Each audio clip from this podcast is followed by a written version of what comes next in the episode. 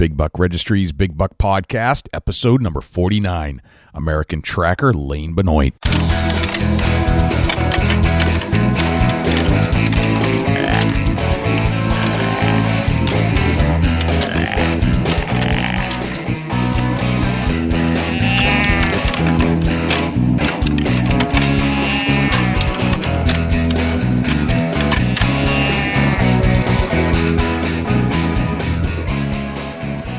Big Buck Registry is a virtual museum of hunting stories. We preserve a piece of Americana by interviewing and recording hunters about their hunts and experiences from across the country.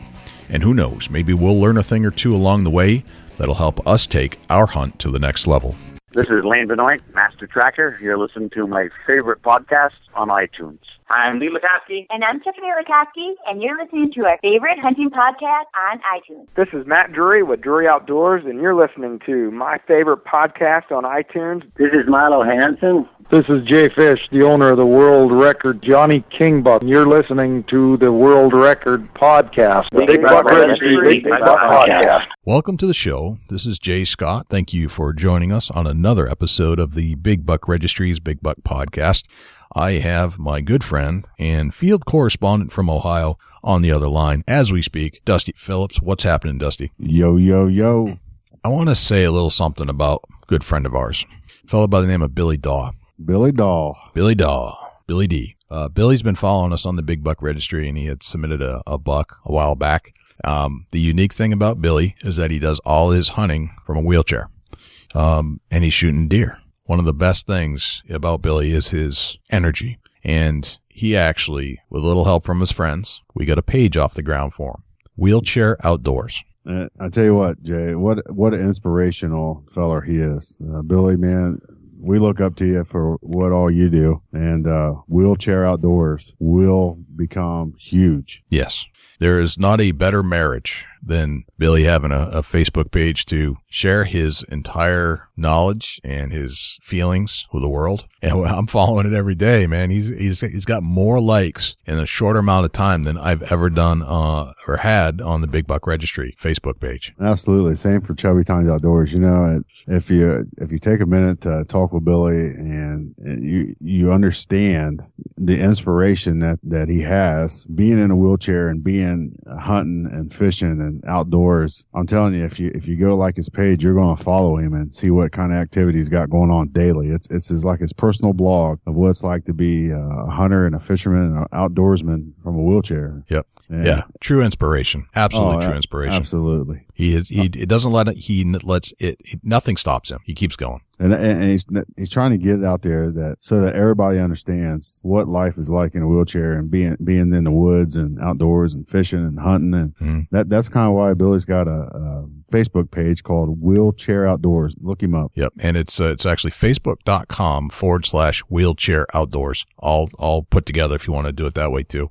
But there is no other wheelchair outdoors. So most likely if you go in your search bar on Facebook, just type in wheelchair outdoors, you're going to find Billy and his page over there, and man, he's uh, he's rocking it with some really good content. He is rocking it, and you know, people's interacting with him, and it's it's a way for him to talk with the world, and and I think that uh, he's going to really enjoy it, and it's going to really get huge for him, and uh, you know, you never know what the future brings for that. Yep, uh, keep up the great work, Billy. We're uh, we're hundred percent behind you. Yes, sir. All right, so but uh, Billy being a fan, we have other fans as well, and we have actually received quite a few reviews on iTunes lately and I think we should run down on quite a few of them here. Yeah, let's uh, let's do that, Jay, and I'll, I'll jump in there. Okay. N- number three review is uh, Darren Short, and Darren posted as a review five stars. By the way, thank you for that, Darren. And uh, you know, we encourage everybody to get on and give us a review if if you listen to the show and, and you enjoy it. Just hop on iTunes and give us a review and and let let us know good or bad. It doesn't matter. But uh, Darren Short writes, just started hunting last year, and, and these guys have helped me with my buck fever. Jay and Dusty do an excellent job of getting their guests to reveal their hunting, their hunts in great detail. The stories are filled with tips and lessons learned. Keep up the good work, guys. Can't wait to, to try these tips out next opening season. You know, Darren, appreciate it. And, uh, we're glad that we're able to get some tips and techniques and tricks into your hunting world. And, and hopefully it takes your hunt to the next level. And that's, that's what the Big Buck Registry, Big Buck podcast is all about. Absolutely.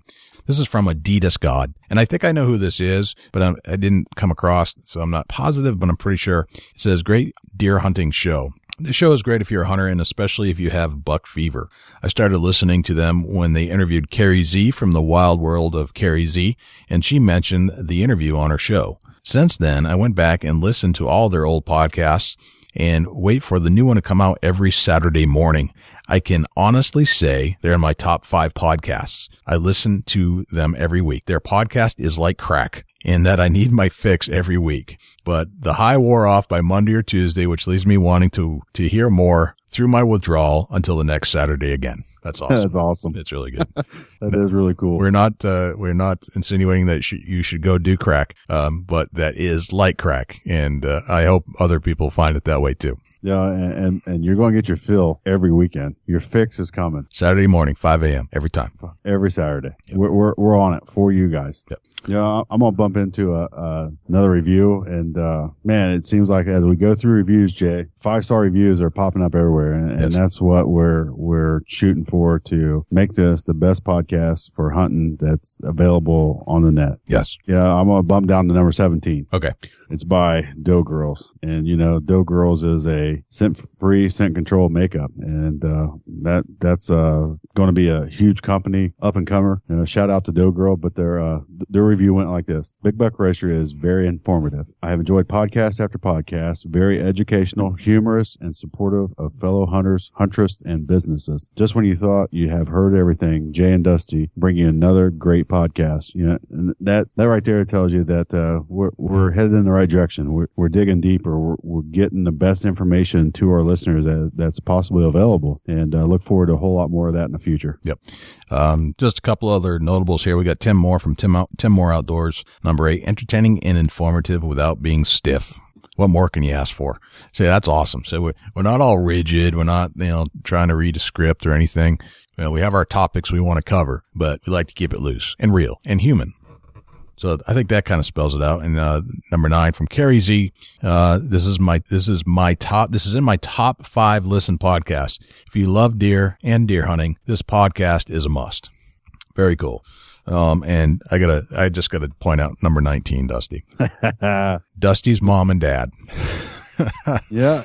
If, if you're going to do it, you got to have your family behind you doing it, you know? Absolutely. Uh, Chuck, Chuck is tuning in. You guys do a fantastic job. We tune in every week and enjoy every minute of it. Can't wait until the next one comes out. Great hunting info and something new every broadcast. Keep it up, guys, and you never know where it will take you. Thank No, you. Thank you, Chuck and mom, uh, mom They- Phillips. They, they call me and, and tell us that we're doing awesome and that uh, everything's sounding good and they enjoy our show and, and that, that's what it's all about. You know, I, I appreciate my mom and dad. Shout out to them for being behind me for what I do and and uh, you know we we appreciate all the listeners for being behind us too. And that it's an awesome thing and we're going to keep progressing and uh, getting more better hunting information out to our listeners. Yes, we are constantly in the pursuit of uh, better and higher end content and uh, highlighting the hunters that make this this whole thing happen in the first place and finding those great stories to tell. And uh, so, yes, the the listeners, you, the listeners, you that are listening right now, as as I say this to you. With the earbuds in your in your ear, or on your stereo in your car, or stereo at home, listening to the Big Buck Registry, we thank you very much for tuning in every Saturday. And uh, shoot us a review if you could. Go over to iTunes or to Stitcher and leave us some comments and let us know what you think about the show. Go give us a five star if you could. If you don't want to, hey, that's cool. That's fine too. We need to know so we can make this thing better. Um, Dusty, you ever heard of the the famous hunting family out of Vermont named the Benoits? Absolutely. You have. Yeah. Who who hasn't really? Well, I you never know, but I, these guys are legendary. Right. There's uh, quite a few brothers. A dad that was, you know, uh, Larry. legendary. And, Yep. You know, one one that sticks out in particular is Lane Benoit. Lane Benoit, absolutely. Lane comes from a, a very uh, strong hunting family, a legendary hunting family with a legendary hunting father named Larry. Um, Larry has since passed on, and uh, sorry to hear about that. Lost a lot, lot of good um, hunting influences in the industry over the last year or so. Um, but the brothers are carrying on the tradition, and one that is trying to branch out a little bit is Lane, Lane Benoit. and he's going to uh, join us on the show. Awesome. You know, I'm looking forward to this because uh, I think they're known for tracking. They are big, big trackers. If that's yeah, big time trackers. that's exactly how they hunt. They don't hunt in tree stands. They don't um, hunt in blinds. They they're trackers. That means they go out, they find a print that they like, a footprint, and they start following the deer. Yeah, So I'm gonna try. I'm gonna try to get in some more detail on that because that that sparks my interest, and I know there's a lot of other hunters out there that that's gonna that may be pretty useful. And let's let's get a little deeper into that tracking. all right, let's get Lane on the phone and break it down. Let's do it. Lane, welcome to the Big Buck Registry's Big Buck Podcast. Well, thanks for having me. Well, it's an honor. It's uh, it's not every day we get a legendary hunter on the show. Yeah, well, I'm up here. This is the first time for me to do uh, something like this podcast, and, and I remember I remember when when I was approached, I said that sounds like bait for trout fishing or something. Bait for trout fishing. That's, we get that a lot, I, Dusty. We get, don't we get that a lot? Uh, uh, we do actually. That's Uh-huh. it's crazy that you said that. Milo Hansen said something similar. He goes, "What the hell's a podcast?" Yeah, well, I live up here and I kind of like a caveman up in up in the woods here on a class four road with no power and, and everything's off the grid. Got a generator and some solar panels and pretty much left alone. Don't even have a landline. You don't fire his phone. So But but you have a cell phone. That sounds like a I have- heaven. yeah, I'm, I'm surprised it's working so well for us right now with the weather is here. right now Uh, tell us approximately where you're at right now lane in the united states of america I am in central Vermont, and for most people, I guess I know when back in the old days when we were racing snowmobiles and traveling all over the country, I used to tell them we're from Vermont, and they say, "Is that in, in New York State?" Right. and really, we're next to New York State, in between New York State and New Hampshire. exactly and when i'm traveling people say where you're from i, I just tell everybody i'm from boston even where i live is nowhere close to boston But- so where I'm up here is pretty woodsy, and uh, it's not huge woods or anything anymore like it used to be when I was a kid. It was a lot more farmland and uh, and a little more rural than it is now. Vermont's growing up just like a lot of the other states, far as traffic and people moving into it. So it's, Yeah. it's a lot busier than it used to be. I mean, right now where I'm living up here, up in the woods on a class four road, there's no cars, no traffic, and it's quiet. All I'm hearing is the brook and the frogs out here right now. hmm i like that that sounds pretty good what do you say dusty Yeah, it sounds uh, pretty awesome. Really. sounds relaxing you know it makes a man just want to put on some pajamas and sit outside and listen to the the peepers Yeah, that's the cool thing is, and you know, nice thing about it in the summer here, the way the brook comes down through here and stuff, there's always a cool breeze, it's quiet. Sit out here, listen to the nightlife, and and if you you have to listen really, really hard to hear any traffic or anything going on. Usually, you know, a loud motorcycle or a big truck way, way off or something. But I'm kind of in a little hollow, so Yeah. even though it's up up in the elevation here, and it's just a remote, nice, nice spot. It's as quiet a place as I could find here in central Vermont, I guess. very cool Are, you, are you in like a cabin, a house? What do you stay in there? Oh, I have a log cabin here, and uh, I got a big old trout pond that wraps around the ledge here, and brook that runs down through the property. As I'm sitting here on the porch, I can, I'm looking off at the mountains up in the distance here, and it's pretty, it's pretty unique. That sounds really cool. yeah sounds spectacular elaine you you grew up in vermont is that correct Yes, I grew up grew up in Vermont my whole life. Okay. Uh, and that's one of the things I'm writing my book on is, is what life was like back in, uh, of course, as far as I can, my memory first starts is, at the very end of the 50s. I was born in 54. okay So I'm writing from about 1959 on as when my mem- first memories are, and what Vermont was truly like as a kid growing up, and, and being a Benoit, you know, and growing Right. up under the shadow and you know of the legend of my dad Larry Benoit, and and following in his foot tracks. Uh, Larry was a, a legendary man, um, and he is a legend forever in the hunting industry. Uh, he really paved the way for a lot of uh, hunting as we know it today, and uh, he certainly taught you guys a few things or two about hunting. Um, oh yeah, and that you know that, that's typical of any family. And if you know, for fathers being a real father, they uh, they, they hand down their knowledge to their sons, and, and hopefully that they carry it on and you know follow in their footsteps. Yeah. Every dad's wish, I think, a little bit. What's your earliest memory of your of your dad? Uh, I think it it goes all the way back into when I was just a very, very little boy, and uh, it was when they first ran pavement up through Route 100. I, when we first moved into that old schoolhouse, it was a dirt road, and I remember Dad coming home from work after they'd been paving all day, and we got into a bunch of tar, Hmm. and he wasn't very happy with us.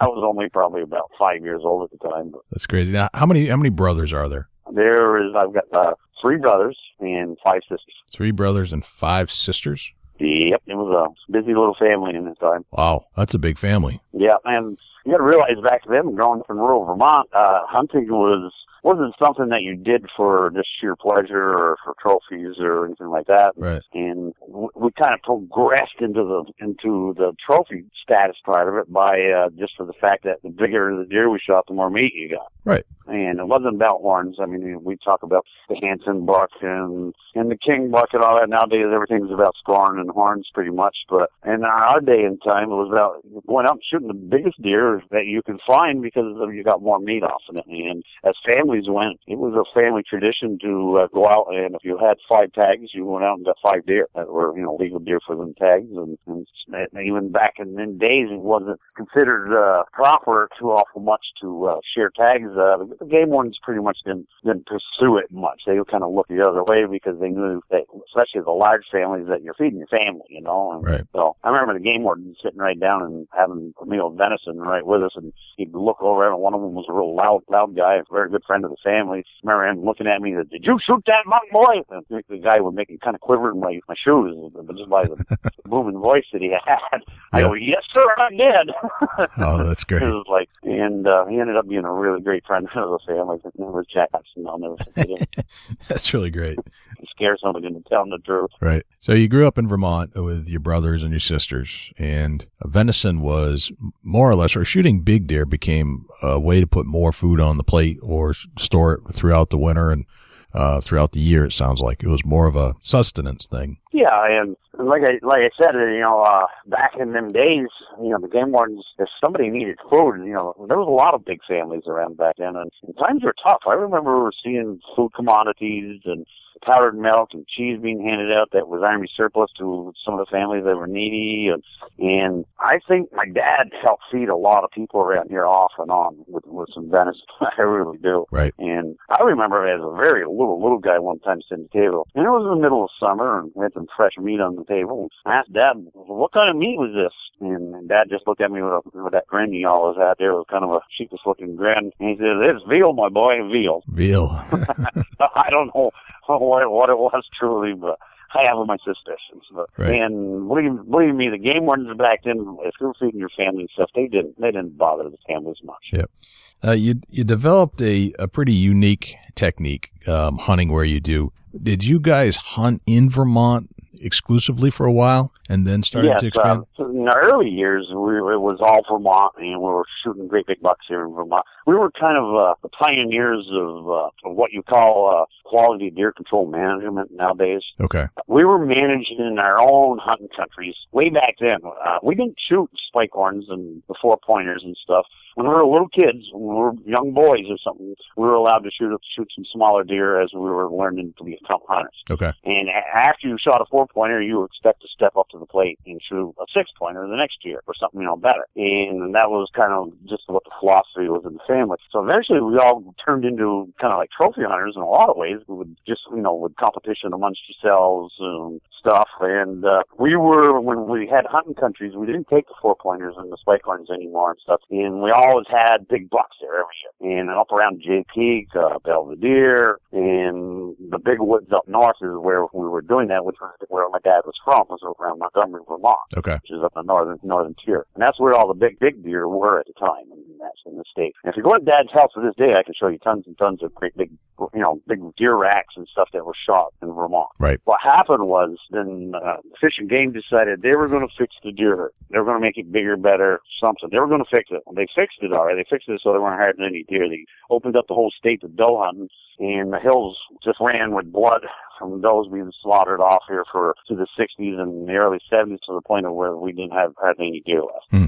And then that also with logging and some other things going on, the big woods turned smaller, smaller, smaller. In the early 70s, my oldest brother and dad and them decided to move into Maine. That finding big bucks here in Vermont was just getting ridiculous. And so, so soon as they went into Maine, it was like like being kids in a candy shop. There were big buck tracks on almost every log road that you went and cruised around, and we were in heaven, of course. And, and by then, Shane and myself were becoming big buck hunters, and so we we started shooting big bucks in Maine, and then we just started racking them up year after year after year, and, and we'd still come back to Vermont and shoot some good deer here off and on. I mean, I Yeah. think the last buck I shot here in Vermont was in 2003 was an eight pointer or something. So out here, and then if I get time to hunt Vermont, and then I, I can still shoot a big buck here. It just takes a little work to locate them. That's all. Gotcha.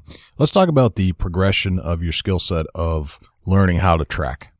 When you guys were growing up in the in in Vermont, did you start tracking then, or was it a different type of hunting? No, we, we've always been a family of trackers. Okay. Uh, that was what what as kids when we grew up. You know, as we were growing up, Dad and his family, his uncles and cousins and all that. Sometimes they'd be the night before deer season, they'd be downstairs there and I'm getting ready to go off and hunt. This back when they were just hunting around bolts, so sometimes they were staying at that house. And us kids were supposed to be the bad, of course, but we'd have our ear to the trap door there and listen to all the buck stories and the big deer hunters and the bragging and the braying. You know how deer camp is. Yeah. Yeah. So we were li- listening to all that, and and and tracking was all they mostly ever talked about in, in our family. That was how they were. And some of the, the older gents and the overweight ones or whatever would have to sit somewheres and do whatever. But there was no drives or anything like that. It was always about tracking or positioning yourself where where the deer traveled. Okay. Gotcha. So the skill set that you, you developed in, in Vermont carried on to the bigger woods up in Maine. And Mm-hmm. it, the, correct me if I'm wrong. As I heard you say, the reason that you guys went to Maine to hunt was because the deer population in Vermont at that time was not quite where you wanted it to be. Yeah, well, the, you know, as far as finding big bucks and stuff, and what was also happening was uh, as hunters could get in the woods, the bigger woods more because you know, log roads opening up some of the large tracts of land. When you got tracking a big buck around in the end, you'll get shot on you a lot of times because you know people are within distance of when you're tracking. You need you need big remote woods to track when, when that happens, and Right. that even still happens up in the state of Maine. Believe it or not, if you're up there tracking right now, you, you're liable on and it can happen anywhere. Yep. And I, I had a guy one time. I was on a big mountain range. I swear he was the only guy in ten miles around that mountain there, and I've run one of the biggest bucks I ever tracked. So that was one of the pitfalls of, of tracking is you've got to have big woods and you want it remote and you want to be away from people if you can. And we key in on that. We we try to find the most remote, hard to get to kind of places there is and and locate big bucks and track them. Gotcha. So the key is really to get into these huge pieces of woods where it's Yeah. unlikely to find other hunters. Yeah, and if I track around home here where I live right now, if you run that deer around enough, he's going to get shot up. Right. If you don't get him when you track him, and you don't get him in his bed, and you get him up and moving during the daytime there, because most of them will go nocturnal here. They they'll find a place to lay down and, and haul out if they can, unless somebody steps on them. And, and tracking, if you can catch him in his bed and get him in his bed, then you got him. But if I get him up and running here, nine times out of ten, somebody's going to be shooting at him, or they're going to get him. Right. Because it's essentially becomes a push in a, in a sense at that point. Yeah, Right. yeah. Now, there's so many hunters around central Vermont here that it's pretty. Unless you get up into the big mountains, and you've got a pretty good chance at doing it up in there and not having too many problems. The trouble is, as you as the day goes on, tracking a buck, you keep jumping, and eventually he gets tired. He's going to go down in the lowlands. Gotcha. You're gonna, you're going to run him off the mountains, and once he goes down into the where people where the hunters are, he's going to get shot. Gotcha. Was it your father who decided to go to Maine? Uh, he had gone to Maine on a couple trips with some friends and really liked what he saw. And I think my oldest brother, Lanny, was a bigger push on that than anything because Lanny is a real wanderer and likes to see new country kind of guy. Yeah. And I, I'm the same way myself personally. I, I can't, I can't hunt a particular place too awful long before I think I got to go and see something else. Yeah. And so I wouldn't say my oldest brother was a bigger motivator than anything as far as, as doing it. We used to always call him our chief scout because he was just that wanderlust all the time. Gotcha. How did you end up deciding that this was the area where you're going to start? Was there any criteria that you laid down? Um, you mean as far as the state of Maine? Yeah. Like what, what, well, you, you knew you're going to Maine and you, you knew it was rural, but how did you decide that this is the spot where we're going to kind of rest our Oh, uh, camp? it's uh, after a while you you learn to see what's around you as far as the terrain. Certain mountain basins uh, with got a good water source, maybe at the base where there's a big pond, uh, where, there, where there's different vegetation from lower elevation to higher elevation.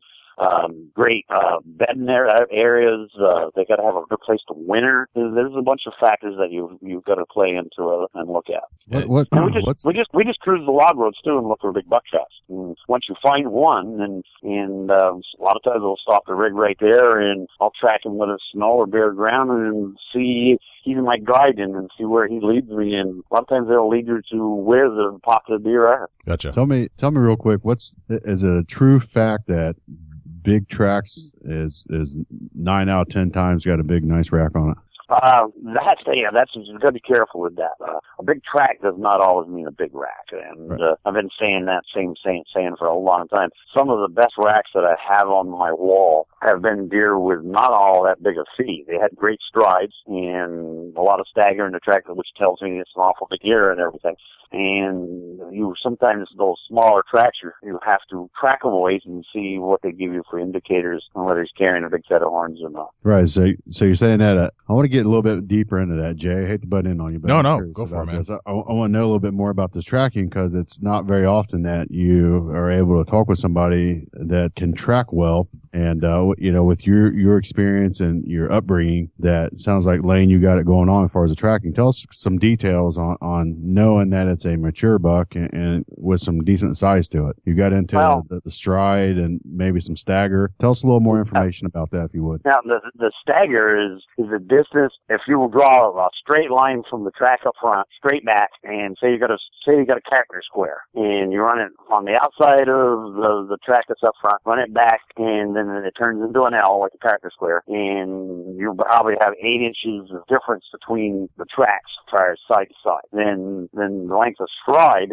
is the distance between the track between each each track. Right. Is there So is I- there is there any numbers on what like as far as inches, feet? Is there any details uh, that you can give? I've that? never me- never measured it, and I'm a, I'm not a overly long-legged person or whatever. But you take a big bucket and he's walking at his natural gait, and I have to stretch out my stride to match it, that's that's a one big long-bodied big deer.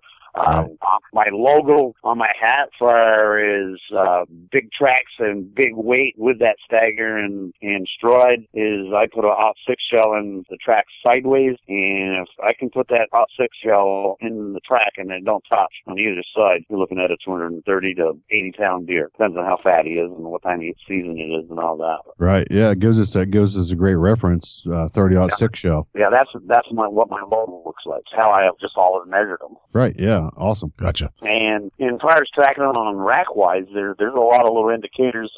A big buck will, when he walks up to get between two trees, he moves his foot a little off to the side a little bit to clear the tree for his set of horns. And a lot of times they they're they will always pick the nicest places to go. Where if he's following a doe, she'll go between two trees that are really tight. He'll go around them. And uh, if he does go through some tight stuff, you'll see where his horns are making a hole through the stuff a lot times, breaking twigs off here or there. Sometimes they'll break a branch off and carry it for a certain distance in its horns, and then the branch will drop off maybe you know ten feet away, fifteen feet away. That's how far you can be to carry that that one branch Hmm. in his horns. Right. There's just That's it. there's a lot of stuff that it takes. It takes years to get to perfect and get really good at it. Right. How how many years do you think it took for you to get to be a Uh, as far as the horn thing, I, I believe it or not, in the last decade, that is where I really concentrated on seeing what's for big horns and stuff. You're, and when we were hunting in Maine, we were just shooting big deer, and what if you saw a bone, you know, they had a decent rack, you shot it. You didn't. It wasn't really. We weren't really thinking about horns all that much.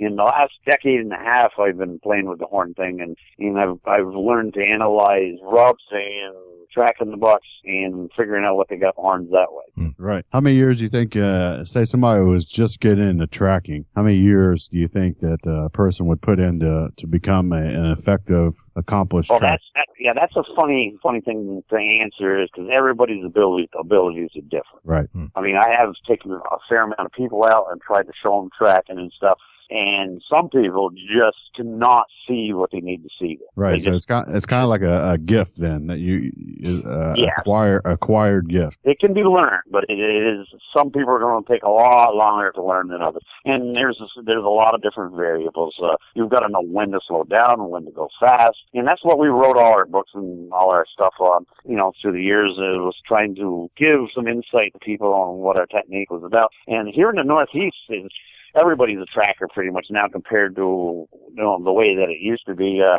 I mean, uh, don't get me wrong, there's still a lot of people up in trees and tree stands and hunting that style. But uh, far as to be successful in the real big woods of Maine and New Hampshire and our, our northern woods of Vermont here, you need to be a tracker, you know, to really make it happen every year. Right. How mu- how much does snow play a factor in tracking? Oh yeah, well yeah, yeah. That's the most important thing is getting snow. Uh, and unfortunately, we don't get the snow that we used to get in deer season, so it's been it's been a problem. You know, far as trapping and stuff. I mean, I can bear ground them a long ways on leaves and stuff if it's raining like today. On wet leaves, uh, is that, you know like beech and maple and all that is pretty pretty easy in those woods. When you start getting into the softwoods and stuff, it's a little tough. But and it's tedious and it's time consuming, and to catch up to a buck that's really roaming is not going to happen for you on ground use. Right. Excellent. Gotcha.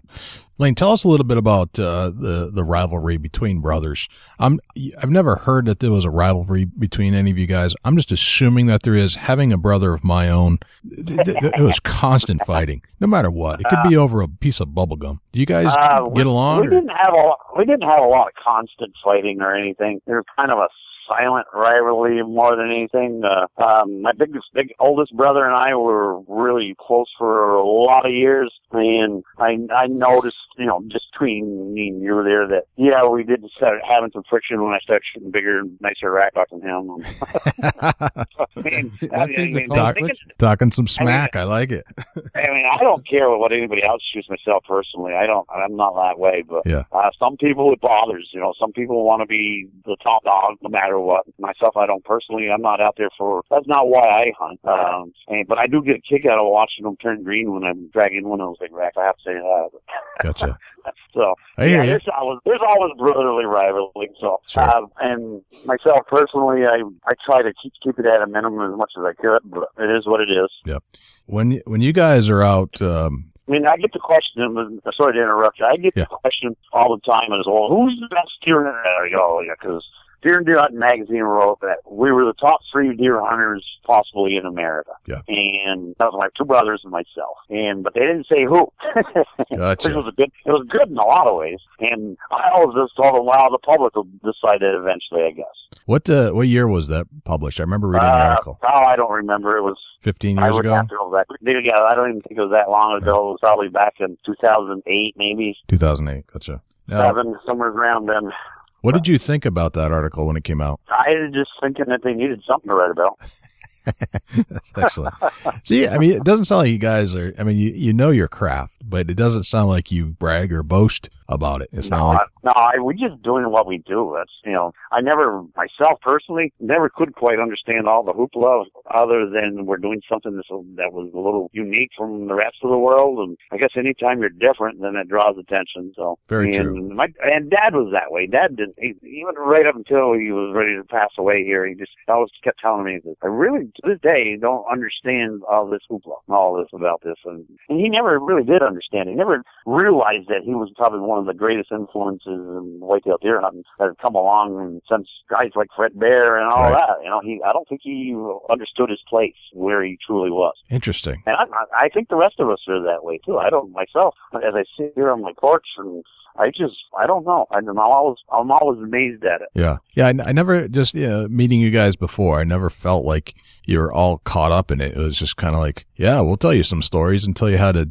do it better, and we'll help you out. But you know, we're not really here to show off, kind of thing. No, I, and that's not that's not in our genetic makeup. I don't think. Right. I'm I'm more would rather be that mountain man that's recluse and be left alone Yeah. in a lot of ways.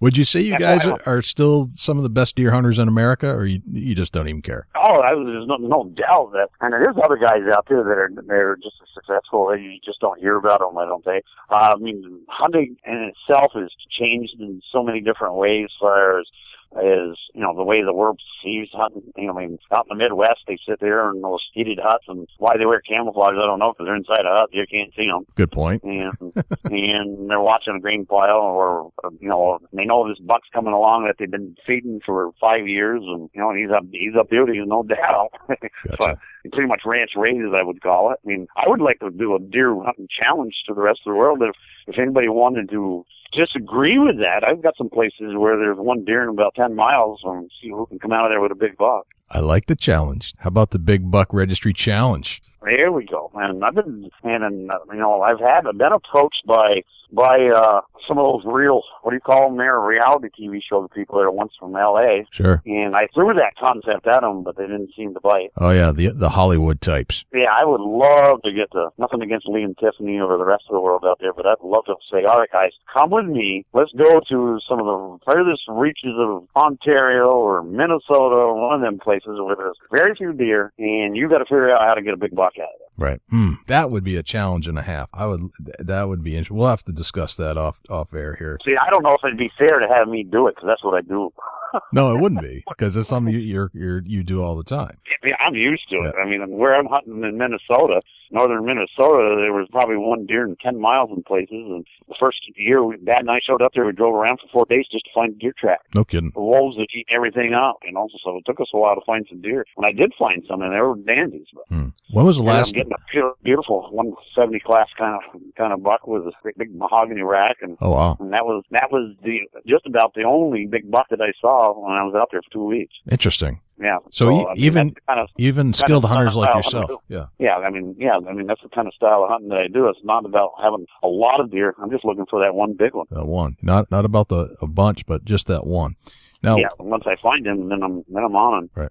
Lane, what when was the last time you shot a deer that weighed less than 200 pounds? Uh, this last year, Last year. Okay. I don't. I've lately I've been hunting more for rat than I have um, body size.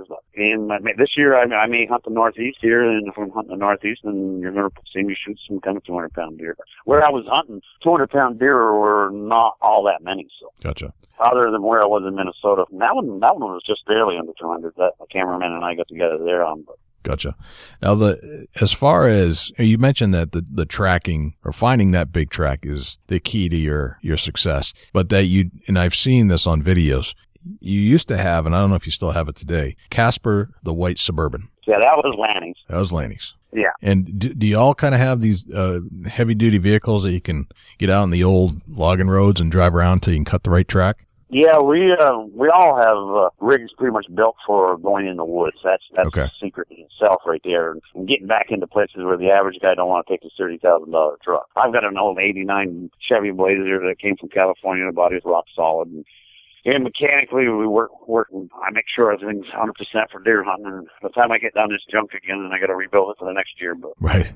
So you spend as much time building engines to get out into the woods. Yeah, building building four wheel drives to make sure we've got places like last year. Uh, I ended up hunting with a friend of mine, my cameraman guy, and we used his rig because that's what he wanted to do, and and he had a nice FJ, you know, with all kinds of, barrel lock differential in it, Yeah. and that that was a nice rig. We we got into wherever we needed to go with that, and we may use that again this year. I don't know. That was kind of incognito now, and nobody knew was, who it was. What What's your vehicle of choice if you had to pick one? Is there is there I like I one? like my Chevys, my older Chevys. But Gotcha. The big Chevy, and you jack them up so you can cover some Yeah, I larger terrain. yeah, you got 35 inch tires at least on them. Okay.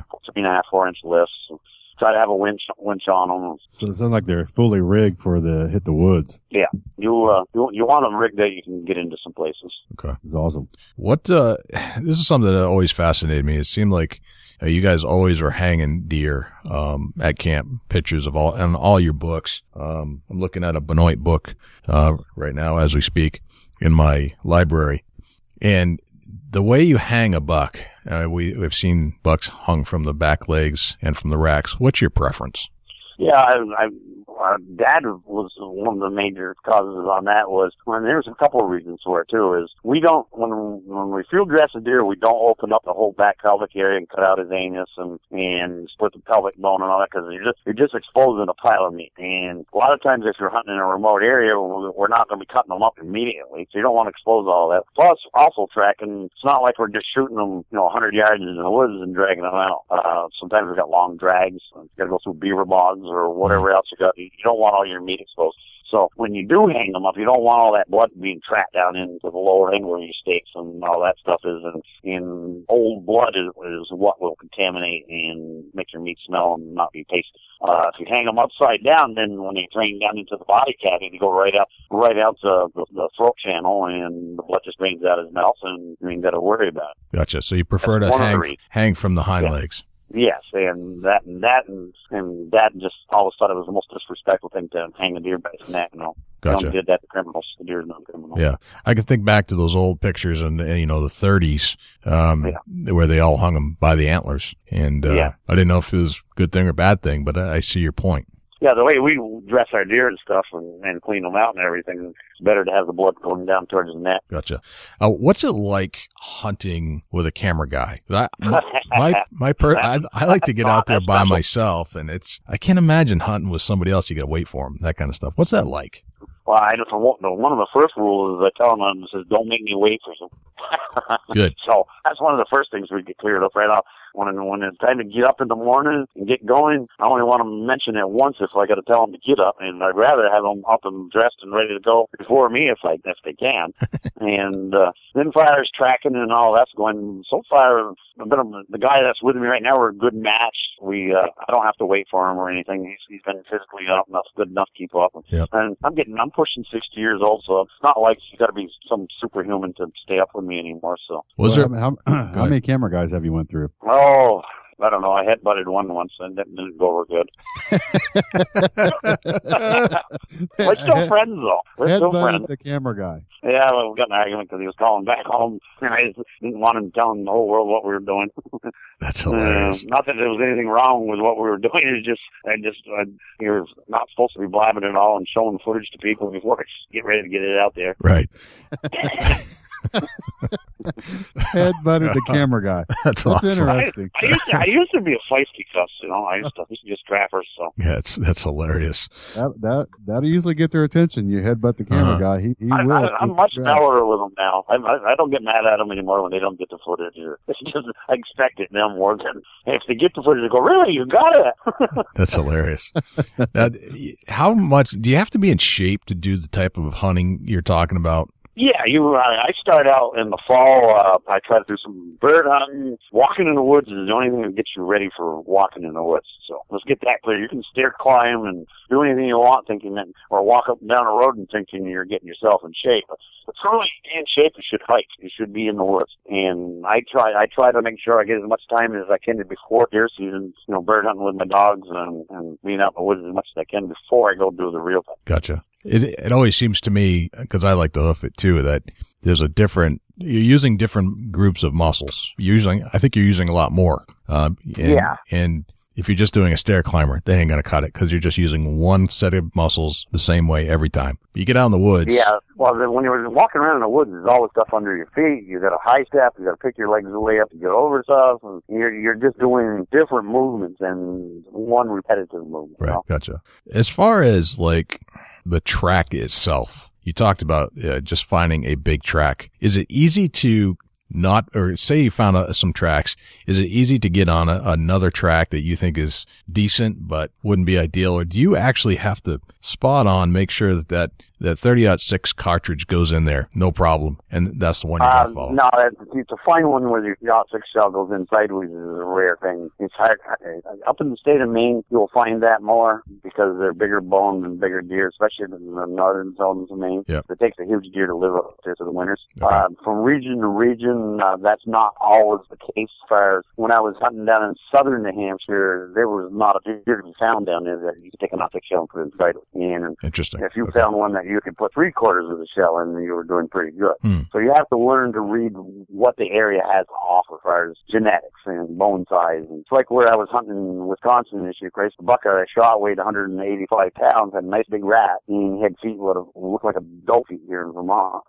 No Nice. kidding. Okay. Pristine, beautiful feet on him, you know, compared to, they weren't great big buck track feet like what you'd see in Maine or Northern Hampshire or something like that. It's the same with Ontario. There's big track ones there, but I know like Hal Blood, when he first went out there, he struggled with it, what it was a big buck track. It's the same, he went over to the Adirondacks, uh, this last fall, he wrote a story there, and I can understand what he was pointing towards. He says, what is a big buck track in the Adirondack? You know, he was over there for a week or whatever he was there for, and he was struggling trying to find a, a big buck track because he's so used to seeing what Maine are. Hmm. And the genetics and the size of the deer in New York State, their feet just don't run as big as the ones in Maine. And so he was struggling with that a little bit, I think. And that after a while you learn how to adjust and, and do that in different areas. Gotcha. So you really, that's a good point. So you need to know the area, the deer population that you're in. And then, Yeah, the- and and what I do a lot of times as the bucks are being dragged, you know, brought to the weigh station and stuff, you see a big buck being weighed in there. Go look, see what his feet look like, see what size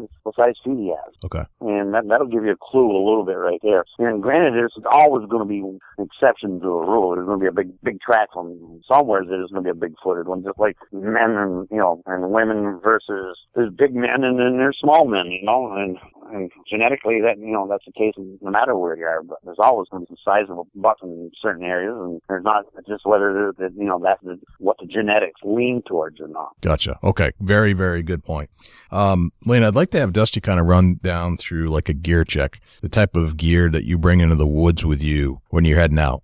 I usually have a GPS now, which I never used to hunt with, but, which is a hell of a hell of a tool because uh, it's amazing. And you know, as far as uh, tell you your approximate time that you can get out to back to your truck, uh, how far away from, from it you are, and it takes away from a lot of the guesswork that I used to have to do. You know, as far as just being a woodsman and, and knowing. Um, I always have a compass sometimes too. Let me have another one, you know, put it in my back pocket because one thing about compasses, those those never lie Right. and uh, and GPS can conk out on you at any given moment, being electronic. So you should know how to run a compass. And I always make sure I have something to start a fire. And uh, other than that, my drag rope, plenty of bullet, and some food that are usually enough food. So if I have to spend the night, I got something I can chew on while I'm under a spruce tree watching my fire go. Gotcha. And if I do spend the night in the woods. Unfortunately, I've never had to spend the night in the woods. I've been awful close, but never had to. That's cool. What about, um, scents? Do you ever use any like buck scents or anything like that? Doe, doe and heat, um, I got just one scent that sense that I use. That's common sense. common sense.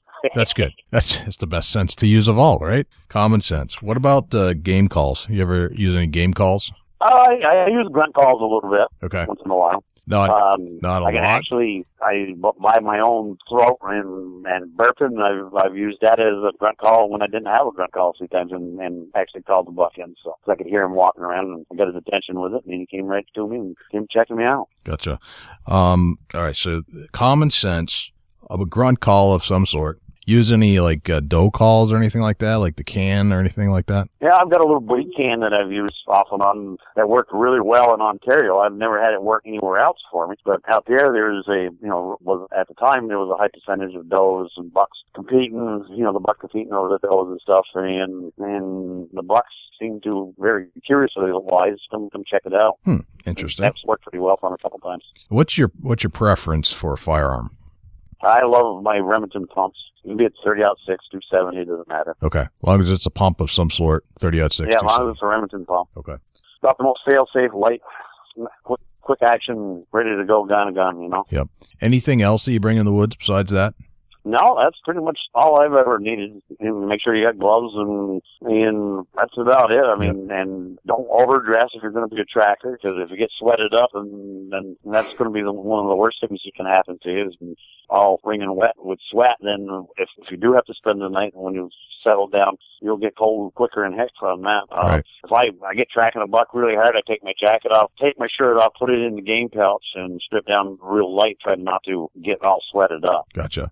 Uh, it, that does kind of bring up a good question. So you're, you're not you're not jogging through the woods. You're methodically moving, and sometimes moving faster, sometimes moving slower. Yeah, if that buck is really cruising and looking for does, you've got to go as fast as him or faster to catch up. Okay. And I and what I do a lot of times is is I slip up my gun on my shoulder and I'm headed, and my strides are matching his. And every time he takes a turn in the woods, if I can cut that track off from where I can last see it way out there versus where I'm standing, if he takes a loop to the right, and I'll cut it off every time. I'll keep cutting it off, cutting it off, cutting it off. And every time you do that, you're gaining ground on it. You come on to where he's making ground scrapes, done some rubs. That's nice to look at. There's times to analyze and look at things when I'm tracking. I can care less. I keep right on a cruising because he wasted a bunch of time there. I'm not gonna. Gotcha. And wh- when do you I'm slow? trying to catch When, up to him. when do you decide to slow down? When he starts slowing down and starts feeding, or he's got into a, some other deer and he's playing around with some does, and it's starts to start paying attention. Okay. Very And it interesting. depends on what they're doing. If he's chasing does and running, then you got to chase him and run right after. him. Right. You want to try to get caught up to him, get in between them. If you can, you get between them, you got him. A lot of times, if I see some fresh buck urine on the ground there or whatever, I'll rub some on my legs. Or same with with opie, I'll put some of that on on my pant legs a little bit, you know, just in my boots, and keep on going. Uh, I talked to biologists. They said the best scent that you could ever use, probably in the woods, is is is their, their turds. Believe it or not. Just Really? deer poop. Yeah. All right.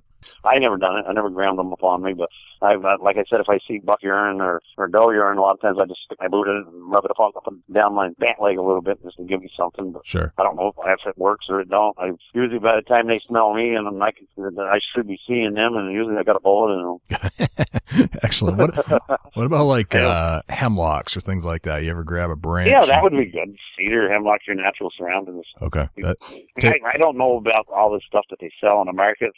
I mean, you add an alien smell to his his territory where he comes into, especially if you're doing setups. I think it's going to put him on full alert. Like, holy cow, there's something different here.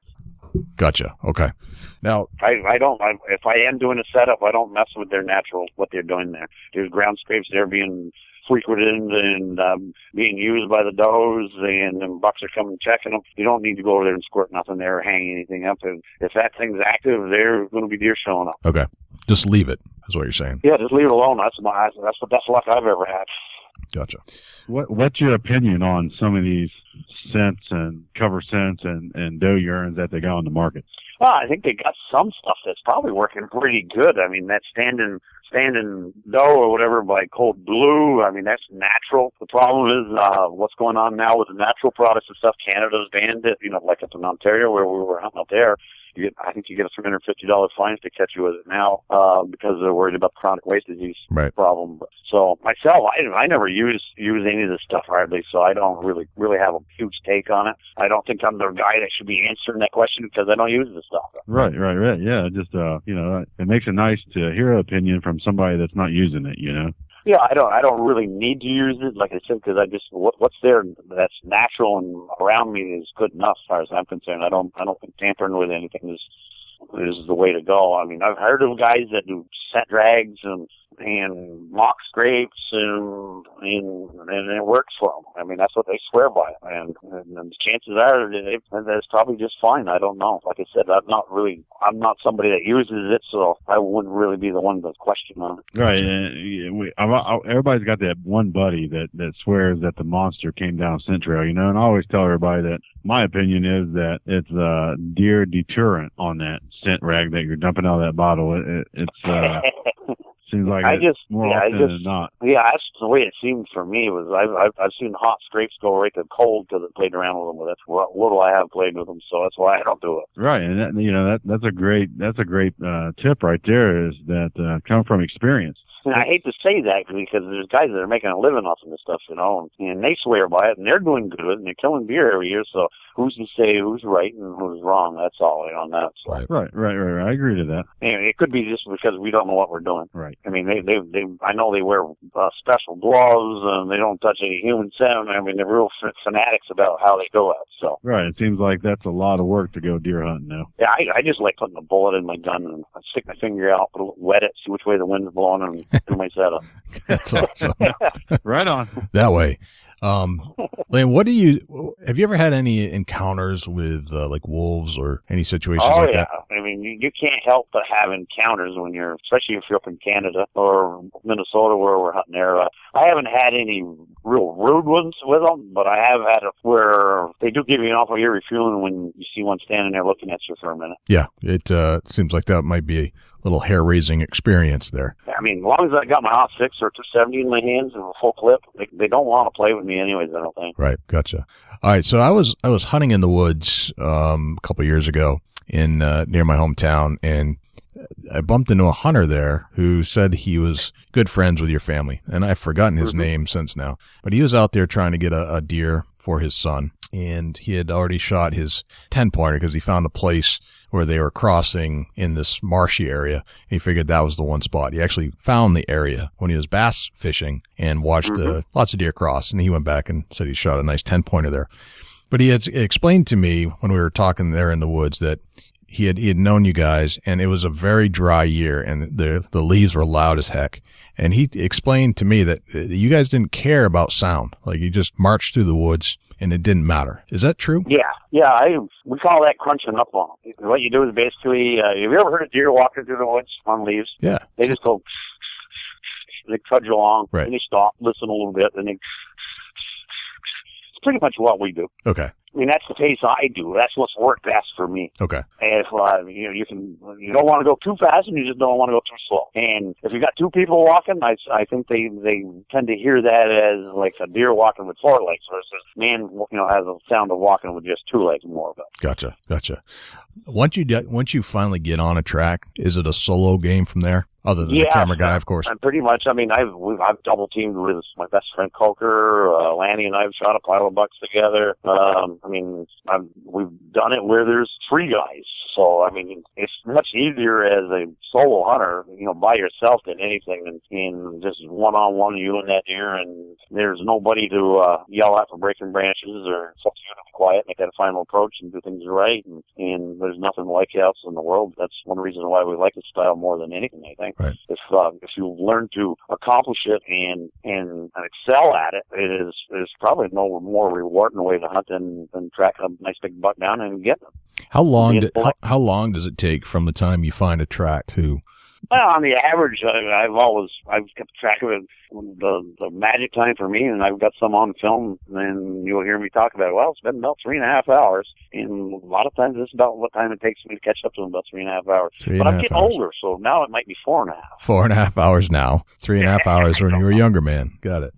Right. Uh, but, but I'm just kidding. Uh, each and every time you track a deer, it's, it's individual and it's different. Gotcha.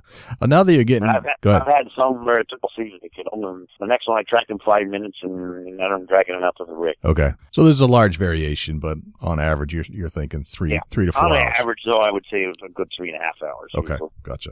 All right, so uh, now you're going to be an older man, and you're you're sounds like you're looking to pursue a few other things um, instead of just the hunt. I mean, you're still hunting, but there's some other things you're branching out into. Talk to me about um, some of this writing you're doing.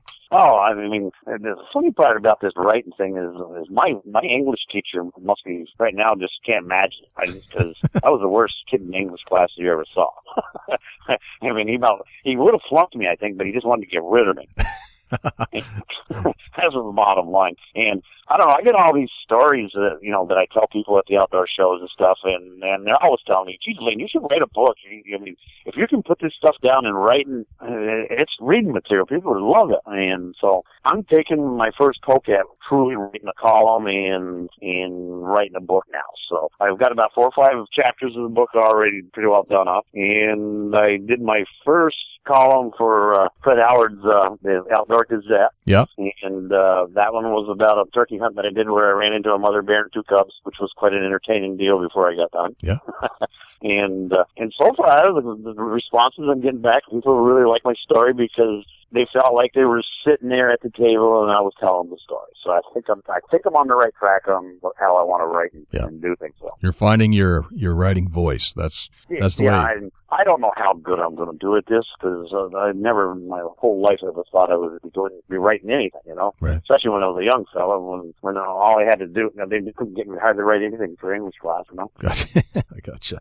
So you're writing for the Outdoor Gazette, Fred Allen. Uh, who else you writing for? Um, I've got my North Wood Sport Journal wants me to do a how to do column, but I don't haven't decided yet whether I'm going to do it or not. Okay. And I've had a lot of opportunities for different magazines through the years. It's just whether I wanted to pursue it or not. So I'm gonna I'm gonna try Fred's here first and see how well it goes, and then, then I'll worry about getting Sure. on board with some other ones probably. Gotcha. Oh, how about some new DVDs? I've I've watched uh, a lot of the the first ones that you did, um, and I, I've collected them all, and all of them have disappeared and never came back. So you know they're good. Um, Yeah. I don't know. You know, I wish I had those copies back, but I know that I'll never get them back because they're that good. People just hold on to them. Well, I think they're selling the whole bunch of them. You can buy a whole the whole lot of them off in Shane now if you want, and for a reasonable price. So if you get them back that way, Yeah. um, That would work. he handled it. He was handling all the DVD stuff and stuff with Benoit Brothers. Yep. And I'm kind of away from that now. So now I'm branching out doing my own DVDs. Uh, I haven't produced anything yet because I was pretty much tied up with Dad for the last four or five years. Sure. And I wanted these last four or five years to just enjoying our hunt. And I filmed when he'd let me film them and, and filmed what I could. Right. And now I'm back at it. This last season was the first season I really actually went out with a cameraman and with the intent that we were going to make some, uh, you know, get some footage for DVD. And I got some classic Lane Benoit footage this year where I dumped a big 10 pointer 15 yards away right in front of us. And, and it was just nice, awesome footage. And we got a nice eight pointer on film. So that, we got all that produced and put in music on it. And we, and I've got a ton, a ton of stuff that I've filmed the last, I don't know, 10 years, 15 years. Very cool. And so I'm, I'm I got to I got to sit down and edit and go through years and years of tapes and chips and footage that's on cameras and and so I'm hoping to have one produced by the end of June. Very cool. So you got some old old footage, non HD stuff. You're going to try to marry it in with some of the new technology. Sounds. Yeah, yeah. Uh, some of it's not H is not high definition, so it'd never be used TV unless they can figure out a way to make it HD. But Sure. Uh, but it's um, the stuff that I got right now. The one that I was showing at the outdoor shows this year, the footage that's from just last year's hunt. Everybody wanted to buy that. I mean, I, I could I could produce that and just sell that. But I want to I want to give them a little more. So as soon as we get done turkey hunting and stuff here, we're gonna then we're gonna go back to the edit table and and we're gonna try to finish up and have a really nice nice DVD. But Gotcha. a lot lot more how to do in it probably too. Yeah, you've been doing deer hunting for years. Are you going to branch out into the turkey hunting and stuff like that? Oh, I've been turkey hunting for since my kid was eight years old. and He's Sure. 22 now, and I've been I've been slamming big birds for year year after year here. Last year I shot two big toms in one shot in Vermont here. That's cool. You going to film all that stuff too, or are you just going to keep that to yourself? That's filmed. No, that's film too. Film. Awesome. So you're going to try to. Yeah, this weekend uh, coming up, I got to go do a youth hunt down in New Hampshire. I'm going to be filming a young kid there. Hopefully, we can get, get him shooting a nice big bird on film. You never know with kids, though. You never know. No, no, no. You never know. No. Sometimes they just don't even shoot. True. How come you didn't shoot that bird? I've I uh, yeah, I've taken some uh, adults out and they forgot to shoot. Um, yeah, they just they get wrapped up in the moment and they um, don't fight no one to take a shot sometimes. so what, what else is going to happen in in Lane's world in the next 12 months? What else you got going on? Uh, I'm trying to think. What? If, oh, I've got a new clothing line that I'm just had negotiations actually today, Really? and I'm not going to speak any more about that till it's confirmed because I learned a lesson on that. Okay. Gotcha. Every time you think you've got something wrapped up and finalized, and Right. you don't really have it signed on the dotted line, then it may not happen. So, Right. but it's going to be exciting. It's really a beautiful product. So. Some uh, outdoor gear, hunting gear kind of stuff? Yeah, it's gonna be hunting gear. Uh, all hunting gear. So. Okay. Tell us a story, your earliest childhood hunt that you can remember. Can you, can you throw that out there real quick, what, what it was and how it went down? And one of my favorite ones was uh, back when talking about uh, one, you know, how long it took you to learn and do all that with tracking. I'd gone with my brother Lanny and stuff and shot some deer with him, and, and I'd shot one small buck with Dad the year before. And finally, we were up in Maine, and it didn't snow. And I decided, oh, it snowed in Vermont. I'm gonna, we're going to go back to Vermont. And uh, and my brother Shane said, well, I'll go back with you. And I remember my oldest brother Lanny saying, "Well, why the hell go back there? I should have to find a big buck there anymore. Should just stay here and finish the season out with us." Said, "No, there's snow back in Vermont. I'm going back." And this is when I finally figured out how to truly put it all together and, and became my became a big buck. And so we jumped in a '58 Ford, my brother Shane and I, and head, headed away up to Island Pond from Duxbury here, which is a good hour and a half from here, probably. It was all like Route 2 and bad roads. And the roads were just covered with ice, snow, and we almost got wrecked about four times, but we got there. And it weren't until, until 9 o'clock in the morning when we finally got there. And we left before daybreak. And we bowed up into this, what was called South American Pond back in the days of road, and it's still there. But now you can drive a Cadillac up in there. But when we went up in, it was like an old log road. Yeah. When I got done, I had the exhaust ripped off the car and a stump. I drove up through the floorboard and ripped the floorboard out from under my feet. So I was looking, I was looking down at the ground and going, "Oh my God, I got to get this thing home." Well, we got up into where we wanted to go, packed a rig, and I got up into the woods there. Sure enough, there was this big buck track with a belt, and I ended up tracking the big buck and shot him and got him back home. We got back home with that rumbling wreck. That was the last time I ever ran the car. I mean, I ruined it. That's outstanding. So, so we couldn't go in that rig the next day. We took my brother Shane's car the next day up in there, which was an old sixty-something Chevy, a little better shape than my '58 Ford. Did you have to Yeah. steal it? Did you have to steal it, or did he give it to you? so we, Shane and I went up in the next day. Then we went and got another box, another nice. That that one was a seven pointer. And uh, and when Lanny and Shane came back from Maine, holy shit, there was two big box hanging up on the porch, and it was the only ones that were shot that year. By, uh, Oh wow, nice, That's awesome. very That's cool. great story. So after that, I learned, you know, I don't always have to listen to Big Brother. He doesn't know everything.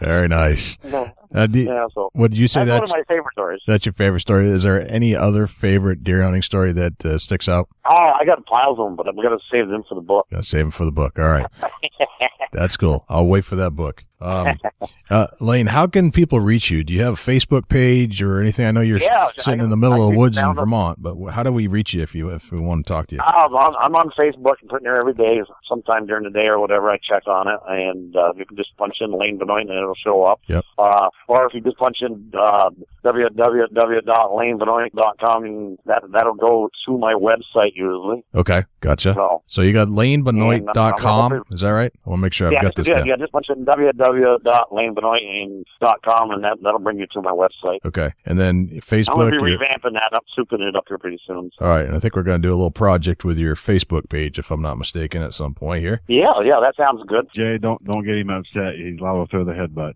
Yes, just be careful. Just stay away from his head, and everything will Yeah, be right, fine. Right. Put a helmet on. I'm, I'm, I'm the new reformed Lane. I'm Oh, I see. not like I'm not the old cantankerous mountain man that I was. the tank, cantankerous mountain man that you once were. I can be, you know, but I, I really work hard at not being. Well, that's good. Sometimes we all have to work hard at, at the little I think I think there was a bottle of Captain Morgan that was involved with that one though. That'll So- do it. Sometimes that does Yeah. blur the, the judgment a bit. Yes. Yeah, I, I, I, yeah, I don't I don't even drink anymore. I don't care about the stuff anymore. I've had enough. Gotcha. Yeah, I hear you. Uh, Lane, thanks for joining us to, to, on this show, and and um, I'm sure everybody listening will, will absolutely enjoy hearing some of the stuff that you've you've done and that you've, you're looking to do in the near future here. Uh, but it's been a pleasure. Okay, good. Thank you very much. Well, that was one of the best big buck breakdowns we've ever had. Absolutely, you know, and uh, I feel like I could go to the woods now and be a better tracker. Yes. You know, since I started following the Benoits years and years ago, I've tried to do my own tracking and I have had some success. I'm not shooting the size deer that they are, but I, I really um, credit a lot of my hunting that I do today in the fall when there's some snow around uh, to the Benoits. Is really uh, I try to mimic their their whole game plan, and it doesn't always work out as it would for Lane or the rest of the brothers, but you know, I get, I chew off a little bit of my own and I, that's all I need. So thanks to uh, Lane for joining us on the show and giving us all his uh, tips and tricks and uh, sharing some good deer hunting stories with us. And certainly wish him the, the best in his endeavors and writing and the books and DVDs and all the, the stuff that it sounds like he's he's attempting to put out um, in the near future here and just carrying on that tradition of the Benoit family. Absolutely, you know, and uh, that's a guy there that tracking is a way of life, Yeah. Yep. and that- you don't find that very often. That's you know great content for everybody that's listeners to to go back and listen to again and and pick up some tips on tracking. Yep. And it's true. I, you know, you put a big buck in a five mile radius or whatever. My money's on Lane. Oh yeah, You know? sure. It's uh, it's a skill set that you don't. Well, you need snow first and foremost during hunting season. So there are only so many places in the country where you can make that happen. You know, it's not not common once you get south of like Pennsylvania, really.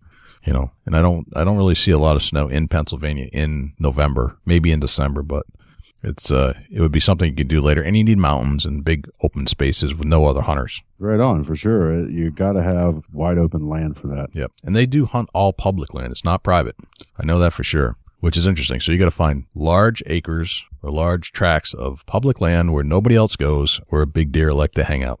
That's hard to find. Absolutely, you know, and no population, and that's. Uh, I mean, it's out there. Don't get me wrong; it's definitely out there. It's out there, but if maybe some places in Kentucky, you think you could do that? Yeah, possibility. Uh, you know, even Tennessee, maybe. Uh, you, you get more out west. I'm sure there's plenty of acreage that's you know unpopulated. Right. And you need snow. So maybe Kentucky isn't a place where you could really do that. That's more of a, I always think of Kentucky as a, as a southern state and a warmer climate during the fall season anyway. That'd be hard to do.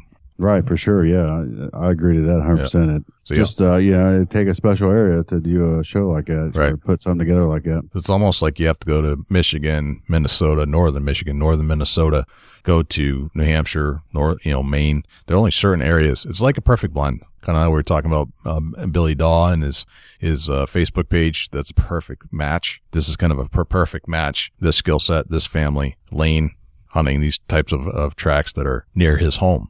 Yeah, right on. Yep.